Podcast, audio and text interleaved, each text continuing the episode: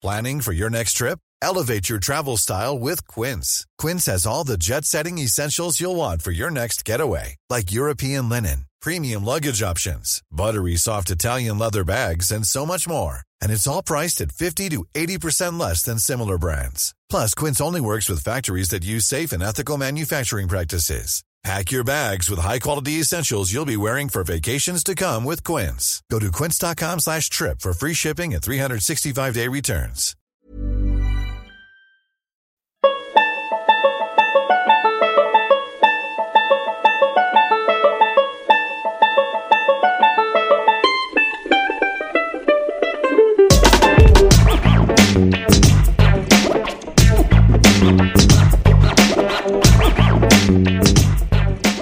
Heute ist der letzte Tag auf Erden.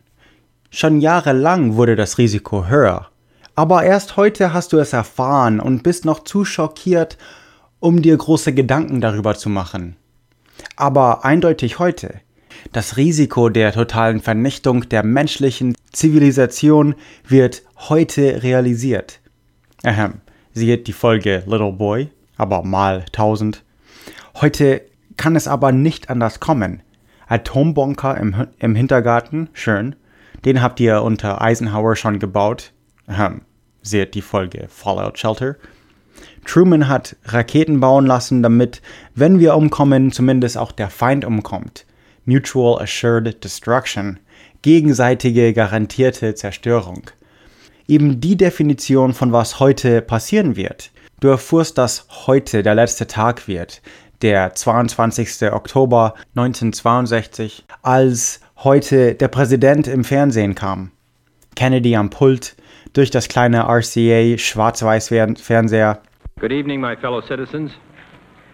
This government, as promised, Kennedy warnt von sowjetischer Militärergänzung in der westlichen Hemisphäre, warnt von Soviet Military Buildup, von Raketen, die 1000 Meter reichen können, und sie bauen weitere, die doppelt so weit reichen. Können also von Kanada bis Peru jede Großstadt treffen. Plötzliche Massenvernichtung der gesamten Menschheit. Kennedy zitiert die Sowjetunion, sie brauchen keine Raketen außerhalb der Sowjetunion stationiert, Kennedy sagt, sie lügen offensichtlich. Denn jetzt haben sie welche in Kuba.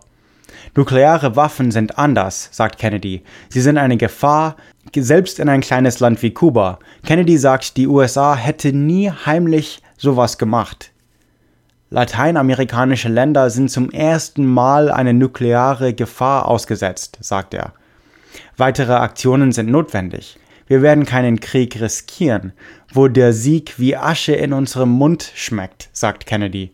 Aber wir werden auch vor diesem Risiko nicht abschrecken. Es sind diese Worte, die dir sagen, dass wir heute aus Sturheit sterben werden. Zuerst aber eine Quarantäne, sagt Kennedy weiter. Alle Schiffe unterwegs nach Kuba können durchsucht und wenn sie Waffen transportieren, wieder zurückgeschickt werden aber natürlich nicht wie die sowjetische Blockade von Berlin 48. Wir werden andere Güter nicht stoppen. Und jede Attacke, die von Kuba auskommt, wird als Angriff der Sowjetunion gesehen und des solchen wird zurück angegriffen. Kennedy erwähnt die westliche Hemisphäre oft. Unsere Halbkugel der Erde, wo andere sich raushalten sollen. Er will auch die UN einschalten und verlangt, dass alle offensiven Waffen in Kuba abgebaut und weggebracht werden. Kennedy redet auch direkt zu der kubanischen Leute. Kennedy, der letzte amerikanische Präsident aller Zeiten. Und als sei nicht passiert, geht dann die normale Sendung weiter. Aber du weißt, dass heute, der 22. Oktober 1962, unser letzter Tag auf Erden ist. Kennedy ist zu stur, zu hart, um dass Khrushchev Alternativen bleiben. Es sind Raketen auf Moskau und Leningrad gerichtet. Und selbst wenn Moskau und Leningrad und alle russischen Städte vernichtet werden und dessen Alliierten sogar in Osteuropa, schießen die trotzdem zurück.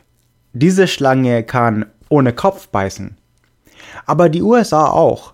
Und was unsere Alliierten nicht so toll finden, ist, dass Russland auch Raketen auf unsere Alliierten gerichtet haben. Paris und London und Bonn. Und selbst Washington und New York waren nie sicher. Schon lange hat die Sowjetunion unsere Städte von U-Booten mit Atomraketen zu vernichten. Wie wir sie. Und so hat die USA Angst, dass zuerst angegriffen wird. Und haben deshalb die Fähigkeit mit unseren U-Booten auch entwickelt und weitere Raketen in der Türkei und Italien. Selbst wenn Washington und New York nicht mehr existieren, wird auch zurückgeschossen. Mutual Assured Destruction, gegenseitige garantierte Zerstörung eben. Wer schießt jetzt aber zuerst? Generäle auf beiden Seiten empfehlen, zuerst anzugreifen. Es ist strategisch vom Vorteil. In Kennedys und Khrushchevs Ohr wird das gleiche geflüstert. Was sie davon abhält?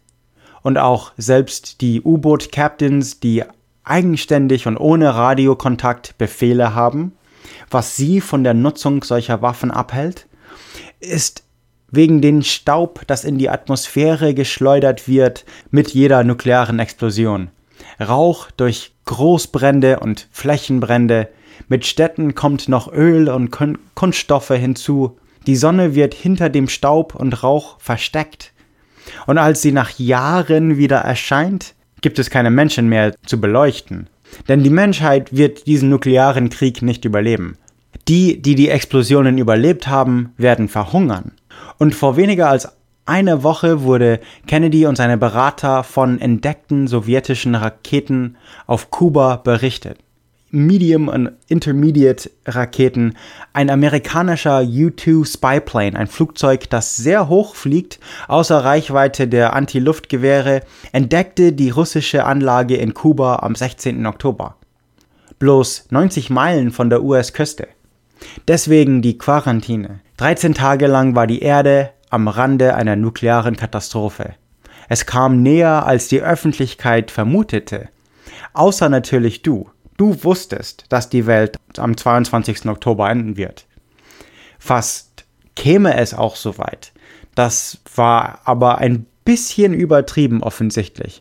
Tatsächlich umzingelte die USA Kuba mit Schiffen und versuchten die sowjetischen U-Boote zu zwingen zu ufern. Mit Training-Sprengladungen wurden die russische U-Boote äh, genervt.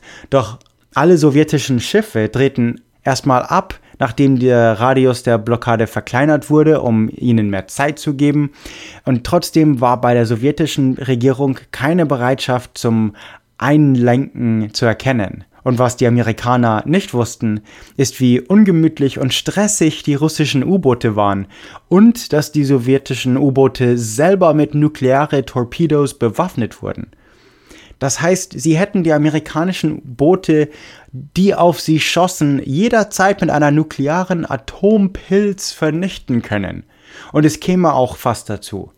Trotz Befehl, die nuklearen Waffen auf keinen Fall einzusetzen und trotz der Garantie der Selbstvernichtung mit so einem Akt, also eine nukleare Explosion ist so groß, dass das sowjetische U-Boot mit in die Luft gesprengt äh, wäre, und obwohl sie das wussten, waren die, diese Depth Charges der Amerikaner hier und da fast zu viel. Kennedy verlangte von Khrushchev, dass er die Anlage abbaut. Die, die, Amerikaner durchsuchten sämtliche Schiffe unterwegs nach Kuba, um weiteres Waffenaufbau zu verhindern. Doch die Welt endete nicht am 22. Oktober 1962, am 27. wurde ein sowjetisches U-Boot gezwungen, zur Oberfläche zu kommen, nur ein paar Stunden nachdem Amerik ein amerikanisches U-2-Flieger über Kuba abgeschossen wurde. Also es kam doch sehr nahe dran, es gab ein paar sehr heikle Stunden. Es war auch der, der Meinung von, also von Westeuropa, den Alliierten und äh, auch viele von der Öffentlichkeit, dass Kennedy einfach zu hart, zu stur und ähm, zu große Drohungen und Befehle den Russen gibt. Und Khrushchev ist zu stolz und äh, ja, äh, also Amerikaner haben doch direkt vor der Tür von Russland in Europa nukleare Waffen gelagert und auf Moskau gezielt zuerst. Und wenn, wenn die Russen das gleiche machen, flippt Kennedy aus. Das ist es, also der letzte Krieg, der nukleare Winter. Ähm, nein, also am 26. Oktober ging die Stationierung der Raketen weiter.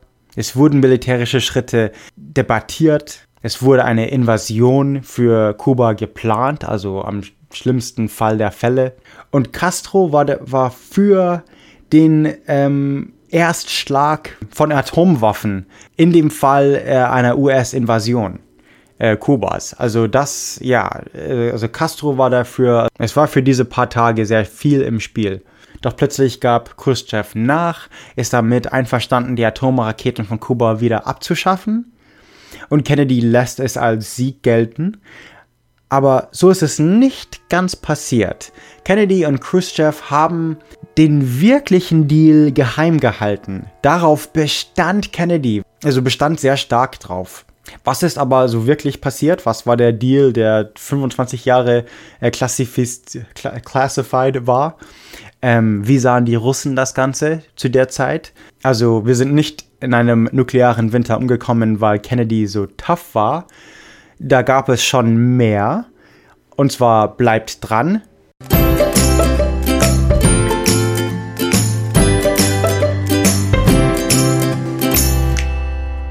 Für Pete Coleman und Justin Dow, ich bin Travis Dow. Nicht vergessen, uns bei iTunes zu bewerten. Americana. Hey, it's Paige DeSorbo from Giggly Squad. High quality fashion without the price tag. Say hello to Quince.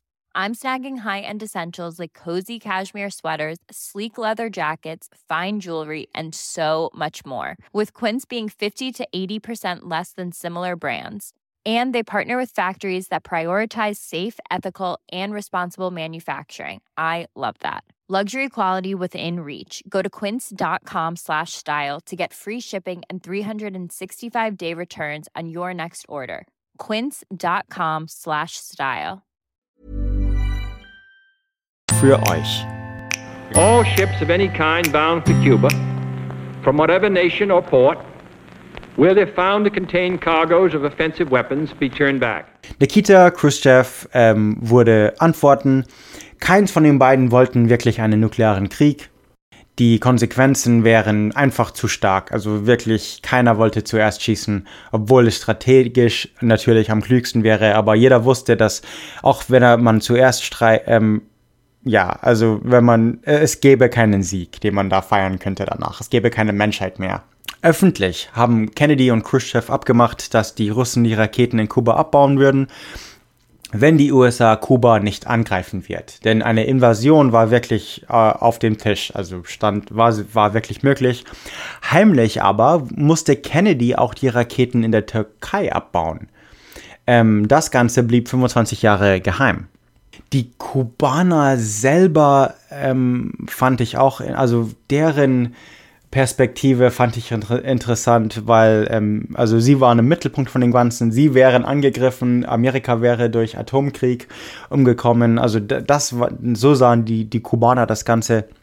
Ähm, und es gab auch die lange Geschichte. Das, deswegen habe ich, ich habe schnell gemerkt, ich hätte jetzt noch eine halbe Stunde über Kuba reden können, wenn ich nicht die Bay of Pigs Folge gemacht hätte also die Schweinebucht-Folge, sie heißt Bay of Pigs. Unbedingt die jetzt anhören, denn da habe ich viel von der kubanischen Perspektive, das habe ich alles zu der äh, Folge geschoben, damit ich das jetzt nicht alles über Castro und, und das Ganze äh, wiederholen muss und wie die Kubaner das, also, denn die, die Geschichte zwischen Amerika und Kuba ist sehr alt, ähm, fast, also die Jahrhundertswende, die Spanish-American War, das kommt auch noch vor, dran vor, deswegen überspringe ich das Ganze jetzt und ähm, erzähle euch nicht die ganze Geschichte zwischen Kuba und Amerika. Ähm, aber Kuba war fast eine Kolonie von Amerika. Dann haben wir den Präsidenten Batista unterstützt, ähm, gegen den eben äh, Fidel Castro ähm, überst ähm, überstürzt hat. Ähm, genau, ja, also äh, Kuba war im Mittelpunkt von dem Ganzen und, und, das Ganze muss man auch, also darf man nicht vergessen, äh, wenn man jetzt zwischen Russland und ähm, Amerika spricht. Bei der, das hier ist, die Kuba-Krise ist das, das, das nächste, was wir an Atomkrieg, also an der Vernichtung der Menschheit kamen. 1962, ähm, Ende des Jahres, das war wirklich diese 13 Tage der Quarantäne, bis Khrushchev nachgab und sie ihren ähm, Deal machten. das war wirklich der, der Höhepunkt. Danach gab es ja auch diese, diese, diesen roten Telefon, diesen Hotline zwischen Moskau und Washington und so.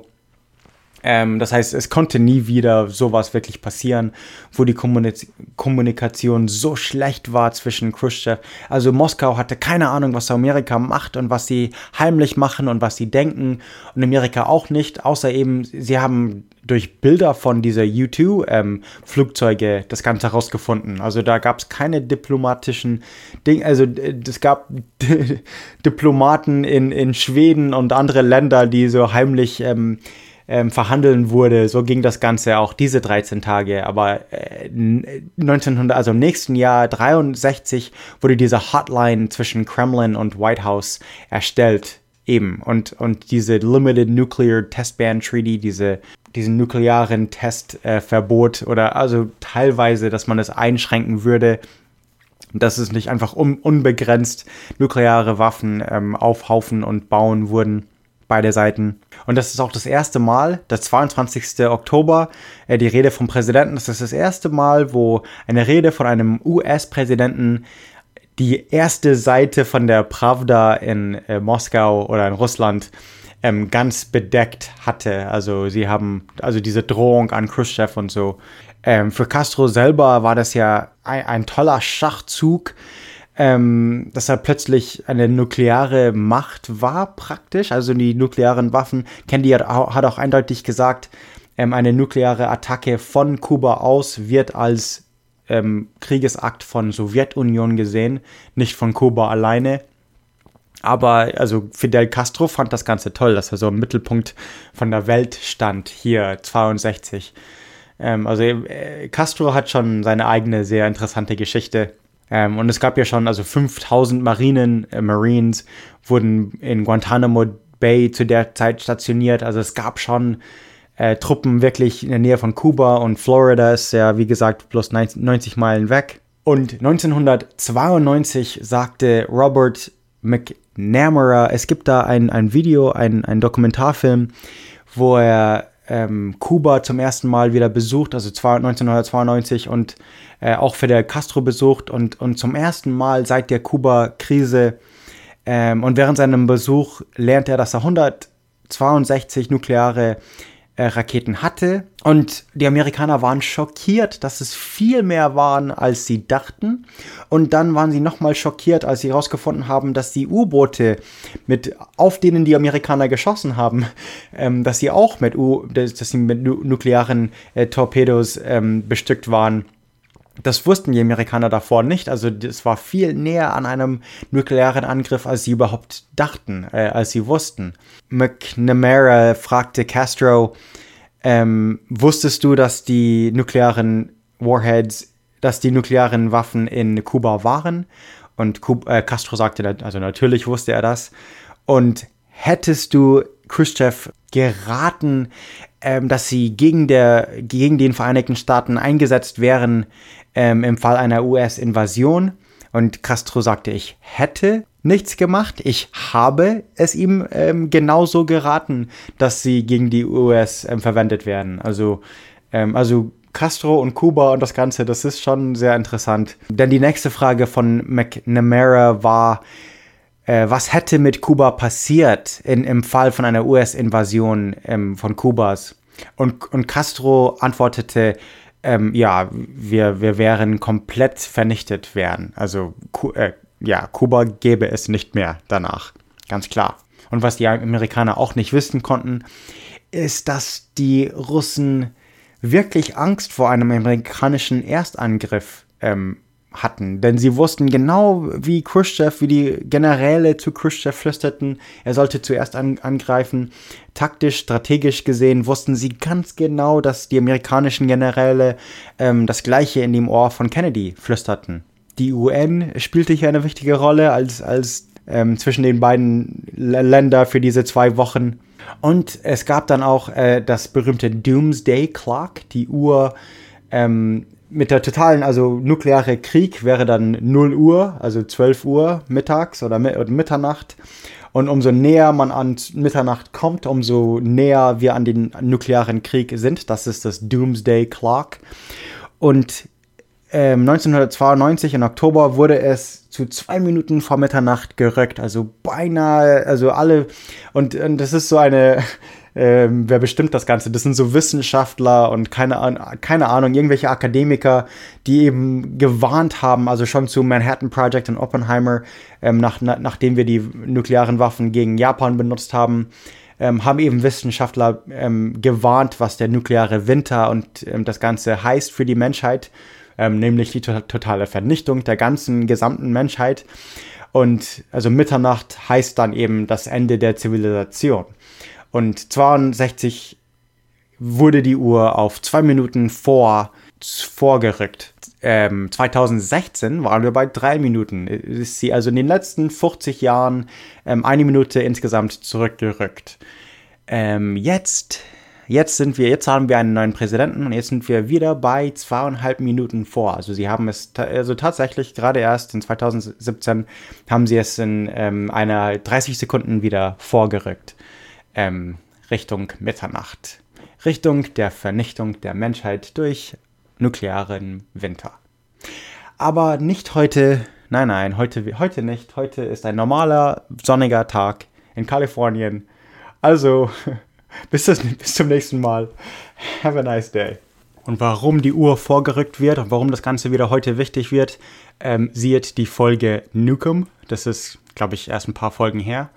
Und sonst äh, schaut mal bei podcastnick.com vorbei, podcastnik.com. Ähm, da gibt es also neue T-Shirts, neue Stickers. Bei Patreon ist noch nicht aufgebaut, aber ich habe neue Stickers vor mir. Die sind sehr cool geworden, äh, das Ganze.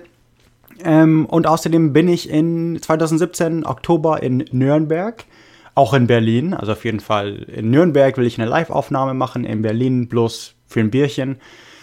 Ähm, gut, also welche Folgen habe ich erwähnt? Nukem, äh, Little Boy und Fallout Shelter. Genau, die drei sind mit dem hier verwandt. Ach ja, und natürlich Bay of Pigs auch. Ähm, okay, gut. Und sonst Podcastnik podcast.com, äh, podcastnik.com für Neuigkeiten. Alright, now have a nice day. Not peace at the expense of freedom, but both peace and freedom here in this hemisphere, and we hope around the world. God willing, that goal will be achieved. Thank you and good night.